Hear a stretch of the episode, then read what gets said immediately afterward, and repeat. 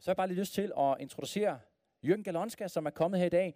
Øh, vi har simpelthen haft... Øh, det, det er virkelig noget, som vi har haft tænkt på i lang tid. Vi godt kunne tænke os at invitere dig, Jørgen, til at komme og tale. Og så, fordi vi har været i denne situation med bygning og kontrakter, advokat og alt muligt har der skulle planlægges, så kunne vi simpelthen se her i løbet af ugen, okay, jeg tror simpelthen, vi lige får brug for en hjælpende hånd. Og jeg ringede til Jørgen i, jeg tror det var torsdags. Det var rimelig kort varsel. Og Jørgen sagde, jamen jeg skal egentlig tale selv om formiddagen. Så hvorfor ikke også tale om eftermiddagen? Så det synes jeg var fedt, Jørgen. Tusind tak, fordi du har lyst til det. Og så har jeg også bare lyst til at sige til jer, at øh, vi føler på en eller anden måde, at vi har et, et meget, meget stærkt bånd øh, med City King, både fordi vi er meget gode venner, både med Jørgen og mange af de andre præster, der er, er deroppe, men også bare fordi, øh, jamen jeg ved ikke, vi føler bare på en eller anden måde, tror jeg, et slægtskab som kirker. Øh, Citykirken har været utrolig generøse, både da vi kom herover i sin tid for at skulle plante kirken her, så, så gav de os en gave, og nu har de faktisk igen givet os en øh, virkelig flot gave til øh, den her bygning. De har faktisk givet os 30.000, og jeg ved, at Jørgen nok øh, ikke synes, jeg skulle sige det lige nu. Og det er heller ikke derfor, at du er her, Jørgen. Det er ikke derfor, vi har spurgt dig. Men jeg har bare lyst til at sige det, fordi jeg synes, en ting er pengene, og det betyder rigtig meget for en fattig kirke som os. Men noget andet er, at det viser bare meget mere om øh, deres hjerter. Øh, og øh, ja, det, det synes jeg altså er altså virkelig fedt, og jeg tror også bare på, hvis det var sådan noget, vi måske kunne blive kendt for som kirker i Aarhus, så tror jeg, at det, det virkelig kunne, kunne gøre en forskel. Så mega fedt. Jørgen, tusind tak, fordi du er her. Øh, ja, giv ham lige en hånd. Og så... Øh, eller, tak, tak Simon. I lige måde. Jeg siger tak for invitationen, og godt at se jer. Det er altid dejligt at komme til Vineyard. Øhm, det er ikke så længe siden, jeg har været i Vineyard København, og jeg kender Flemming fra gamle dage. Jeg synes, I, er, I har en super cool, øh, afslappet stil. Det er rigtig lækkert. Man kan drikke kaffe under lovsangen. Det er super fedt. Det, det er super skønt. Uh, og som sagt, så værdsætter vi virkelig også relationer med jer, og øh, det er jo kun under udvikling, fordi øh, vi regner med, at I bliver her mange år, ikke? så vi skal bygge Guds rige. Ikke? Øh, Guds rige sammen. Så det glæder jeg os til. Um, ja. Yeah. Jeg tror, at øh, Gud han er i gang med, med en masse nye ting, og vi skal gøre os klar øh, til det. Fordi øh, jeg tror, at der kommer snart så mange mennesker væltende ind i kirkerne, at vi har brug for en hver sjæl. Ikke? Altså, at du siger, okay, hvordan kan jeg hjælpe til, at andre mennesker lærer Jesus igen? Uh, jeg var faktisk været sted i, i Karlslunde i den her uge, af Karlsløs Strandkirke, hvor vi var sammen med 50 ledere, hvor vi brugte lidt tid til at lytte til Gud. Hvad siger du egentlig til vores land? Hvad siger du til Danmark? Og vi er alle sammen meget, meget, meget opmuntret, at Gud han har gang i noget i Danmark. Og blandt andet på universiteterne, bare vent og se, der kommer til at ske noget. Så der er brug for en hver jer. Altså sådan, øh, Øh, hvordan kan vi være med til, at mennesker lærer Jesus at kende? Da Simon ringede, så øh, sad jeg i bilen på vej hjem fra Karlslund, og jeg tænkte, ah, okay, det kunne da være sjovt at tale, men jeg tænkte også, øh, Gud har ikke noget imod, at jeg kommer og tale, men jeg skal hellere spørge min kone. Så det gjorde jeg, og hun sagde, ah, det gør du bare. Så ellers var jeg ikke kommet, ikke? Ja, tak til, til konen. Ja. Um, og Flemming, ah, nej, undskyld, jeg siger Flemming. Øh, Simon fortalte mig, at I beskæftiger jer i øjeblikket med Guds nærvær. Det er sjovt, det gør vi også i Citykirken. Um, så der må være en samme Gud, ikke? Uh, vi har haft det på dagsordenen, vi kaldte vores uh, måned sådan Touching Heaven, Changing Earth. Hvordan kan himlen berøre os, så at vi kan forandre og berøre den verden omkring os. Uh, men vores arbejdsstil var, hvordan oplever vi mere Guds nærvær, og hvordan lever I Guds nærvær. Og da jeg så tænkte over, hvad jeg skal dele med jer, så kom jeg frem til den her titel, det har jeg gjort før, Hvorfor skal vi være en profetisk kirke, eller hvorfor skal kirken være profetisk? Uh, og når jeg siger kirken, så er det ikke kun Vineyard og Citykirken, så tror jeg generelt, at kirken skal være profetisk. Og jeg skal nok lige også komme lidt ind på, hvad jeg egentlig mener med at være profetisk. Um, og kirken skal jo ikke kun være profetisk i kirken, det vil sige, når I mødes ser til en gudstjeneste, så skal det være profetisk. Men kirken skal være profetisk i samfundet. Altså, og hvad betyder det? Det vender jeg tilbage til.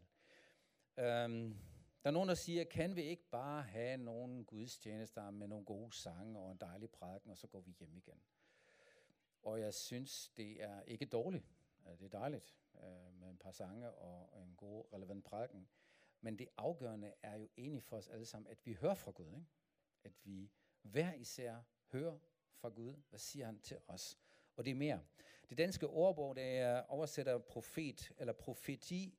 Øh, det er en profets forkyndelse af en Guds vilje, efter at han har modtaget en åbenbaring. Det er sådan noget, det har noget at gøre med, man kan forudsige noget, eller det er noget, en, en, en forudsigelse af fremtidige hændelser, men også en åbenbaring af Guds vilje. Det kalder man egentlig profeti.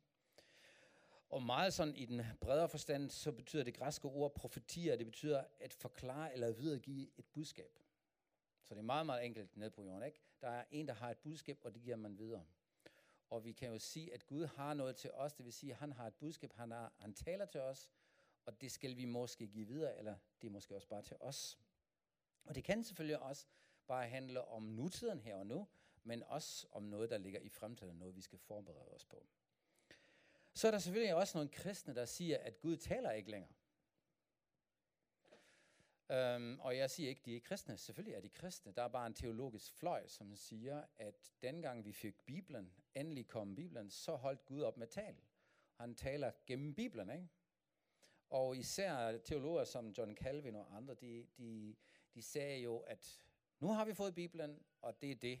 Gud taler ikke længere profetisk. Alt, hvad du læser om de åndelige gaver, at øh, Gud giver profetiske ord, eller kundskab, eller tegn, eller under, eller tungetale, alle de her ting, de findes ikke længere siden vi har fået Bibelen. Og derfor må alt det, hvad vi oplever, ikke være fra Gud. Det må komme et andet sted fra, så man tager lidt afstand fra den gruppe kristne, der egentlig siger, de lytter eller hører fra Gud. Og jeg har ikke så meget lyst til at komme ind på og, og modbevise det fra Bibelen, hvorfor det ikke er sådan, men der er en gruppe, der tænker sådan. Og det kan være, at du har haft berøring med sådan en gruppe og hørt det sådan, jamen Gud taler dig ikke længere. Eller du tænker måske, jamen Gud han taler ikke så meget til mig. Han taler måske til nogle enkelte, men taler han virkelig til mig. Og jeg har lyst til at give dig tre gode grunde. Tre rigtig gode grunde, hvorfor Gud taler. Øh, hvorfor Gud kommunikerer med os. Og øh, den der, det for mig måske med det vigtigste for at være kristen, ikke? At Gud han kommunikerer med os. Han vil virkelig komme tæt på os og blive meget personlig med os. Og det første grund, jeg synes, at kommunikation, eller hvorfor Gud taler til os, det er, at Gud vil have en relation med os. Gud har altid ønsket en relation med os. Det er ikke bare sådan, at han har sagt, her får du en bog, ikke? nu skal du læse den igennem, ikke? så ved du, hvad jeg mener og tænker, og så skal du prøve at leve efter det. Det passer ikke. Han har givet os en bog, men han vil gerne tale med os personligt, også gennem bogen, men personligt i os og gennem os, fordi han elsker os. Jeg snakker lige med en her om, om uh, vi, vi har mødt hinanden før, og så sagde hun, uh, Nå ja, hvornår kom du til Danmark, og var din kone så dansk? Og jo, det er rigtigt, jeg kommer fra Tyskland, men min kone er dansk. Og så sagde, fortalte jeg hende, at, hvordan vi lærte hinanden kende, og så sagde hun, skrev I så breve dengang? Ja, det gjorde man dengang, man var forelsket, ikke? Det er 30 år siden, eller over 30 år siden. øh, jeg blev gift med min kone Lene, som er dansker. Og jeg kan huske, hun boede i USA, og jeg boede i Tyskland, og vi skrev breve til hinanden. Det gjorde man ikke i dag. Er der nogen, der stadigvæk skriver, skriver brev? Er, der, er det bare mails og sms og alt det der? Nogle enkelte måske. Og, og fordi det var USA, ikke, så var det sådan noget tyndt papir. Uh, man skulle folde det sammen og sætte frimærke på, og så sendte man det over, ikke? Og så gik der en uge, før du fik et brev igen, eller der gik en uge, før hun fik den, og så en uge tilbage, så der gik lang tid. Jeg var så heldig, at da jeg virkelig besluttede mig for at skrive til hende, at vores brev de krydsede hinanden, så gik det lidt hurtigt, ikke? Hun havde nemlig besluttet sig at skrive til mig. Men øh, og vi har stadigvæk de her breve liggende, nogle af dem. Og de dufter stadigvæk lidt af parfume, ikke? Og, og, og aftershave og sådan noget, ikke? Så jeg regnede den ud, ikke? Det, det var virkelig noget intens der. Øh, jo, det er gode minder, ikke? Men, men at sige, at Gud ikke taler mere, og han har bare givet os brev, det er ligesom, om jeg har nogle brevlæggende fra hende dengang, ikke? Og hvis jeg virkelig vil finde ud af, om hun elsker mig, så skal jeg gå hen og læse de brev fra dengang. Og kigge på, jamen, hvordan skrev hun egentlig til mig? Ikke? Hvad, hvad gjorde hun der? Og det er jo ikke det, det handler om. Det er jo en god minder fra dengang. Det er starten på noget. Men jeg har brug for at snakke med hende hver eneste dag med min kone. Ikke? Den der relation, at jeg, vi deler hjertet, at vi finder ud af, hvordan var din dag, og hvad, du, hvad gjorde du i dag, og nu har vi været gift i over 30 år, og vi kender næsten hinanden, hvad vi tænker, ikke? Sådan, man, man lærer hinanden meget, meget bedre at kende. Og når hun kigger på en bestemt måde, så ved jeg præcis, hvad hun mener. Det er kommunikation, det er jo ikke kun tale, det der, det der hjerte, at, at vi lærer hinanden at kende øh, gennem det, hvad vi kommunikerer med hinanden. Jeg tror, Gud har det lige sådan. Absolut. Kærlighed kan ikke lade sig gøre uden kommunikation. Du kan ikke elske en person, hvis du ikke kommunikerer det. Det bliver bare noget, jeg elsker dig, du, du elsker mig måske, men vi har ikke noget med hinanden at gøre. Det kan ikke lade sig gøre. Og når vi snakker om, at Gud er kærlighedens Gud, som er, vil have den her personlige relation med os, så må han også kommunikere med os. Og det må blive meget, meget personligt. Jeg har tre voksne børn, og jeg snakker meget forskelligt med dem alle sammen. Det er ikke bare sådan noget standard. Jeg sender ikke beskeder ud til dem. ikke? Det er jo en relation til hver eneste af mine døtre, og vi snakker sammen på en, på en meget individuel, personlig måde. Sådan gør Gud også det. Jeg har lige tre vers til jer, som jeg lige tager den første her. Jesus siger, jeg er en god hyrde, jeg kender mine får, og de kender mig, ligesom faderen kender mig, og jeg kender ham. Når han har lukket alle sine får ud, går han foran dem, og forerne følger ham, fordi de kender hans stemme. Jesus siger selv om sig selv, at vi følger ham, fordi vi kender hans stemme eller hans røst. Men så skal du lige prøve lige at kigge den første sætning der. Jeg kender mine får, og de kender mig, ligesom faderen kender mig, og jeg kender ham. Den er sætning, at jeg skal lære ham at kende, som faren kender Jesus. Og Jesus kender faren. Det her det er den mest vanvittige sætning i hele Bibelen, synes jeg. Hvis jeg bare bruger lidt tid på at reflektere, hvor meget faderen og sønnen kender hinanden, og hvor godt de kender hinanden, og hvor intim og fortrolige de er med hinanden. Ikke? Der er god kommunikation, når du læser det nye testamente og ser, hvordan Jesus kommunikerer med sin far hele tiden. Der er godt hul igennem, ikke? Og hvordan de taler med hinanden, og hvad, hvad han siger til ham, og om alt det der. Det der, det der totalt fortrolige fællesskab. Så siger Jesus, ligesom faren kender mig, skal du lære mig at kende. Så jeg, jeg kan love dig, der er masser af hente, ikke? Resten af dit liv. Det, det bliver aldrig færdig med det der. At Jesus har lovet mig, at jeg skal lære ham så godt at kende. Selvfølgelig har vi også en hel evighed til det, men øh, jeg tror, vi skal allerede her og nu lære ham så godt at kende. Det er hans ønske. Og du kan blive mere og mere fortrolig med ham. Det er en af grundene. Næste vers, jeg har lige lige så bare for at give et eksempel. En dag, der menigheden holdt gudstjeneste og fastede, sagde Helion, udtage Barnabas og Saul til den opgave, som jeg har udvalgt til dem. Det er så et kirkemøde, hvor der er nogle ledere, der er sammen, og lige pludselig siger de, vi mærker, at Helion taler til os. Vi skal tage de to mennesker der og sende dem ud til en bestemt opgave, som Gud allerede har fortalt dem. Det kunne du ikke læse i det gamle testamente dengang. Det var virkelig noget konkret. Så Gud taler os i kirken og siger, hey, det skal I gøre.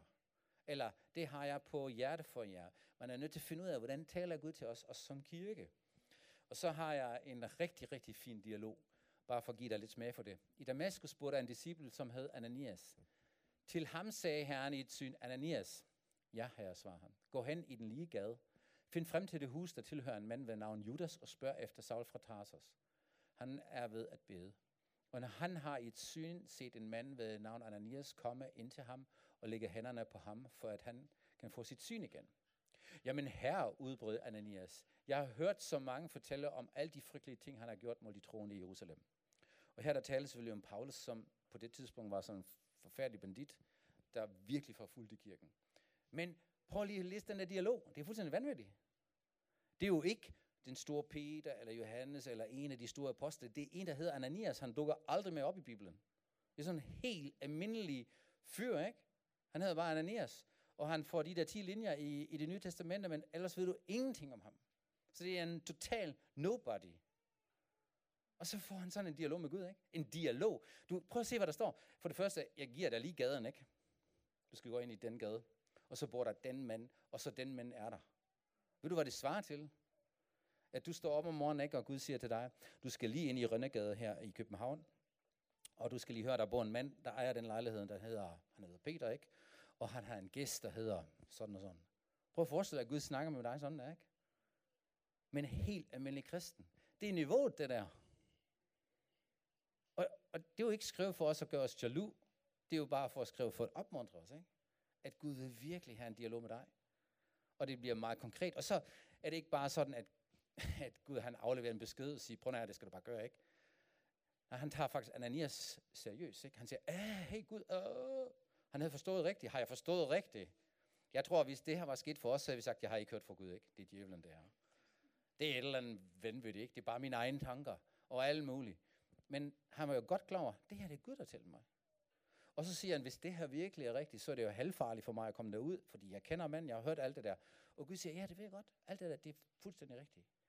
Men prøv her, stol på mig, ikke? Du kan gå. Du skal virkelig være sikker på, at det er Gud, der taler dig, når, når du går efter det, ikke? Det er bare et eksempel på, at de første kristne, de lyttede meget til Gud. Og det skal vi også lære igen. Fordi alene af den grund, at relation er umuligt uden kommunikation. Og du skal vide, at Jesus vil gerne tale med dig. Og det gør han på en meget, meget individuel måde, meget personlig måde. Du skal finde din egen vej, hvordan du lytter til Gud. Jeg tror, vi lytter 100% forskelligt, eller meget forskelligt. Og jeg kan ikke sige til dig, at du skal lytte til Gud, ligesom jeg gør, eller Simon gør, som Anne gør. Vi er alle sammen forskellige. Fordi Gud, han, han er ikke så et schema, ikke?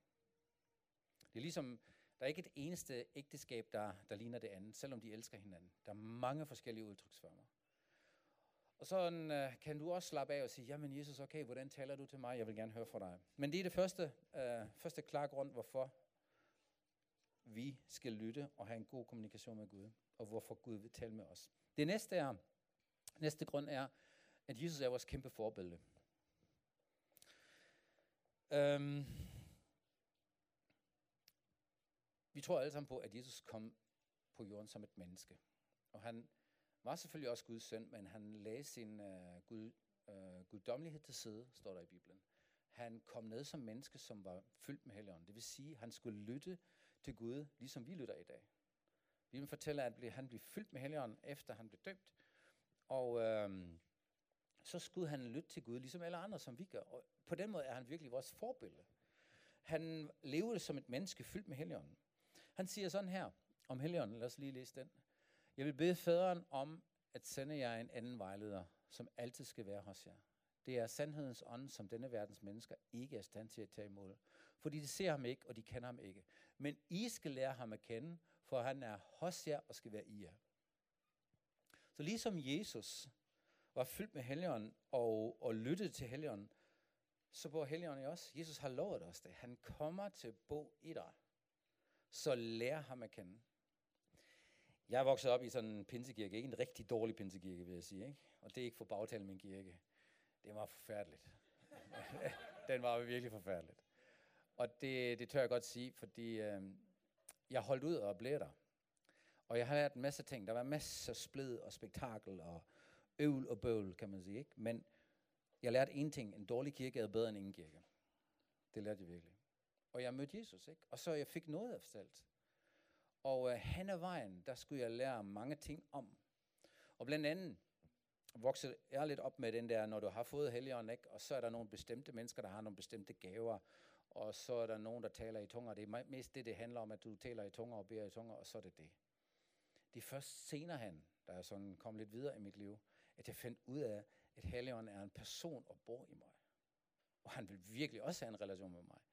En relation, som har en, en person, som har en vilje, som har nogle følelser, og som virkelig bor i mig, selvom jeg kan se ham. Så jeg, jeg skulle faktisk først udvikle min relation til Helligånden, at jeg kunne lytte til ham og lære ham at kende. Og jeg kan love dig, at det tager tid. Det er jo en livslang vandring, som I siger, ikke? Kom og vær med i den her vandring, hvor du lærer ham bedre og bedre at kende.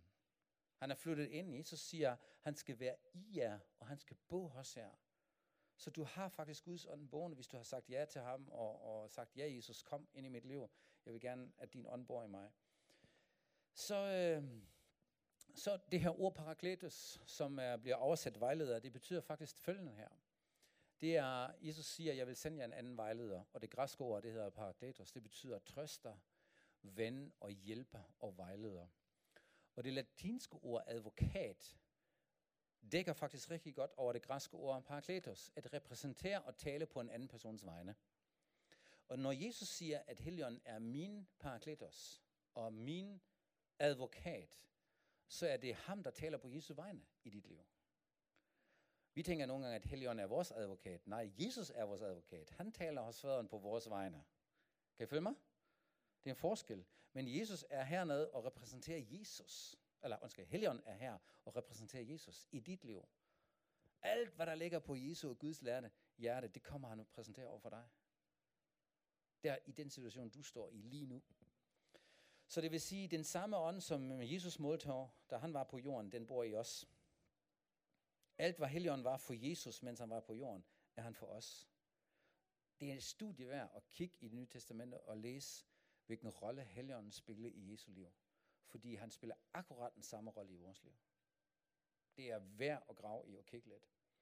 Da Jesus vendte tilbage, så sagde han, det er faktisk en kæmpe gavn, at jeg smutter nu. Fordi når det sker, og jeg er tilbage i himlen, så sender jeg Helligånden til jer. Det er ham, der kommer og repræsenterer mig overfor jer. Han er Jesu advokat, og han er vores ven og vejleder og hjælper på hans vegne. Så Jesus er virkelig vores kæmpe forbillede. Paulus siger sådan her, øhm, I, har ikke, nej, I har ikke verdens ånd, men Gud har givet os sin egen ånd, for at vi kan forstå betydning af alt det, han har i sin nåde givet os. Prøv at forestille dig, at Jesus har gjort så meget for dig og for mig, og vi kan slet ikke fatte alt, hvad han har gjort for os på korset. Og hvad det egentlig betyder, at han opstod fra de døde. Og vi har lige holdt nadver her og fejret nadver. Men øh, det er Helligånden i vores liv, der vil fortælle os det, og ah, virkelig vise os alt det, hvad Jesus har gjort for os. Og det er, igen, det er en proces. Det er ligesom, jeg har lært min kone kende gennem 30 år, og jeg er ikke færdig med det, ikke? De mange år, vi forhåbentlig har tilbage, der skal vi stadigvæk lære hinanden bedre og bedre at kende. Og blive endnu mere fortrolige. Sådan er det også med her. Jeg har, Jesus har gjort alt for mig, men jeg har slet ikke fattet alt endnu. Det er mit, men jeg har ikke fattet det. Jeg lever ikke i det endnu. Der er mere at hente, så tænk, at Helion er i vores liv, og han vil gerne kommunikere med os og vise alt det her ting. Det er en anden stor grund for mig, at, at Gud kommunikerer med os, det er, at Jesus er vores store forbillede, og han vil gerne, at vi bliver som ham. Og så har jeg en tredje grund, hvorfor Gud kommunikerer med os. Det er, vi har simpelthen brug for det overnaturlige. Jeg synes, det er fantastisk, at vi er kommet så langt med udvikling af alt muligt potentielt i den her verden, som er i den synlige verden. Jeg er helt vild med design, og jeg er helt vild med fede biler, og jeg har sagt det mange gange i kirken, i Citykirken. Porsche 911 er, er min absolut drømmebil, ikke? Det, det har en form, og den lyder super fedt, ikke? Det er menneskeskabt, og jeg synes, det er en gudsgave, sådan en bil, en Porsche 911, ikke? Men, men det er alligevel begrænset, ikke? Det er kun metal og motor og benzin og olie og alt det, ikke? Men, og det er fedt, der, at der er nogle mennesker, der har fundet på det, og nogle ingeniører, som har tænkt, vi er kommet virkelig langt med, med al den her udvikling. Men det er kun den synlige verden. Der findes også den usynlige verden, som slet ikke kan alt det, hvad den synlige verden kan. Jeg synes, vi skal være dybt taknemmelige for alt, hvad vi kan, når vi snakker om medicin og opfindelser, og, og at verden er så let på en måde, som den er. Jeg er glad for, at jeg ikke lever i 1500, ikke, hvor der ikke havde nogen telefon. Jeg er virkelig glad for det. Altså, vi, vi er privilegeret, at vi lever i dag, fordi der er så mange ting, der er opfundet. Også rent medicinsk. Alt, hvad vi kan, det er så fedt, det er godt. Men når alt det er sagt, ikke, så er der alligevel en begrænsning på. Vi har brug for det overnaturlige. Fordi vi kommer helt tiden til vores grænser. Ikke? Vi har brug for den overnaturlige del. Vi har brug for helbredelse. Vi har brug for mirakler. Vi har brug for vejledning og trøst, som kommer fra himlen. Ikke bare det naturlige. Og det er ikke en ringeagtelse af det naturlige. Det synes jeg nogle gange, vi kristne er rigtig gode til. Ikke? Det er kun det åndeligt tæller. Det er overhovedet ikke rigtigt. Gud har skabt det synlige og det usynlige, og vi kan være glade for den synlige verden. Men Gud siger, at du lever også samtidig i en usynlig verden. Og der er noget, som hedder overnaturligt. Så jeg vil sige, at vi har brug for den overnaturlige verden. Vi har brug for, at Gud taler til os. Øhm, så det er for mig, de, man kunne nævne mange andre grunde, men det er tre store grunde, hvorfor vi som kirke skal være profetisk. Og jeg har til lyst til øh, sidst her læse to bibelvers, som øhm, fortæller os måske lidt om, hvordan vi kan være profetisk. Det første står i Isaias.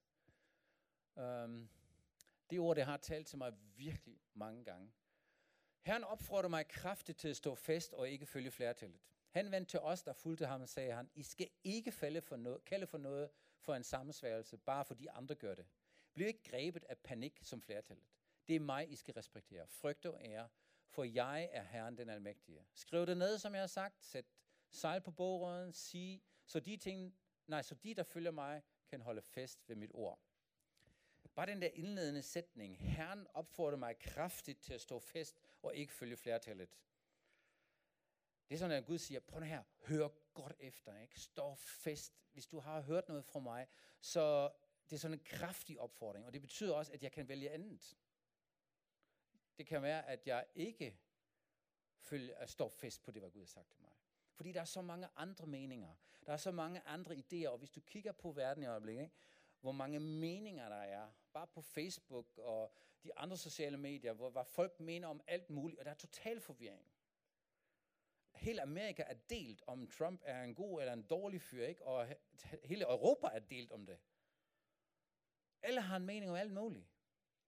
Men hvem står fast og gennemskuer tingene fra Guds synsvinkel? Ikke?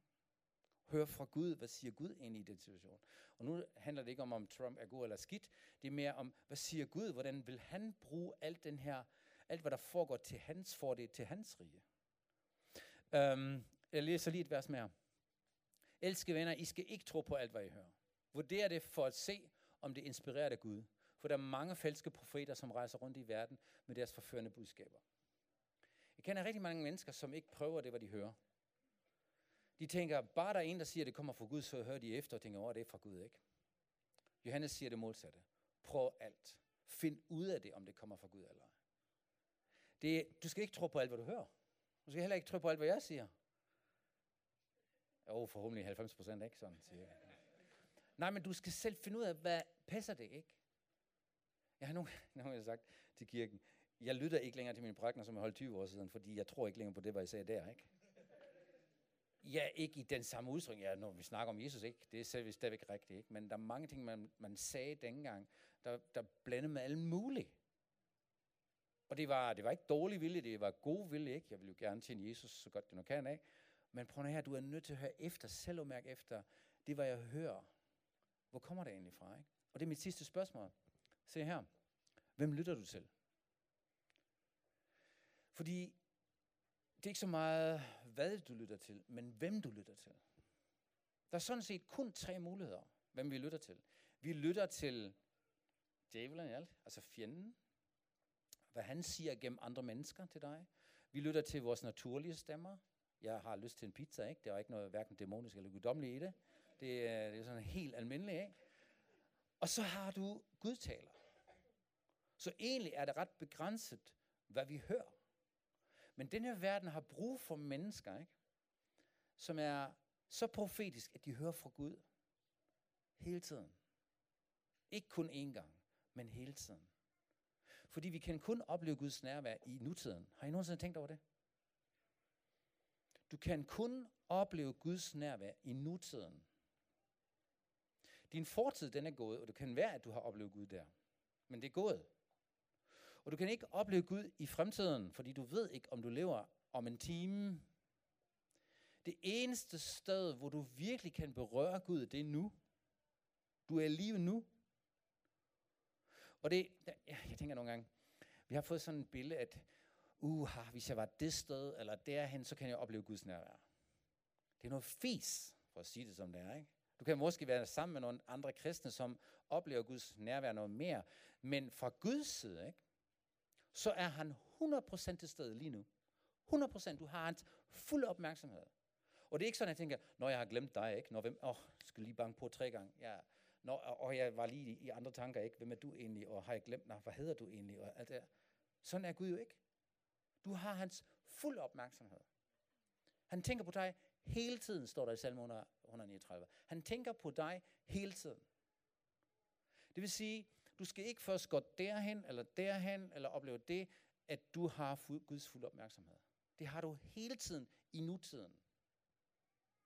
Det er ret vildt, ikke?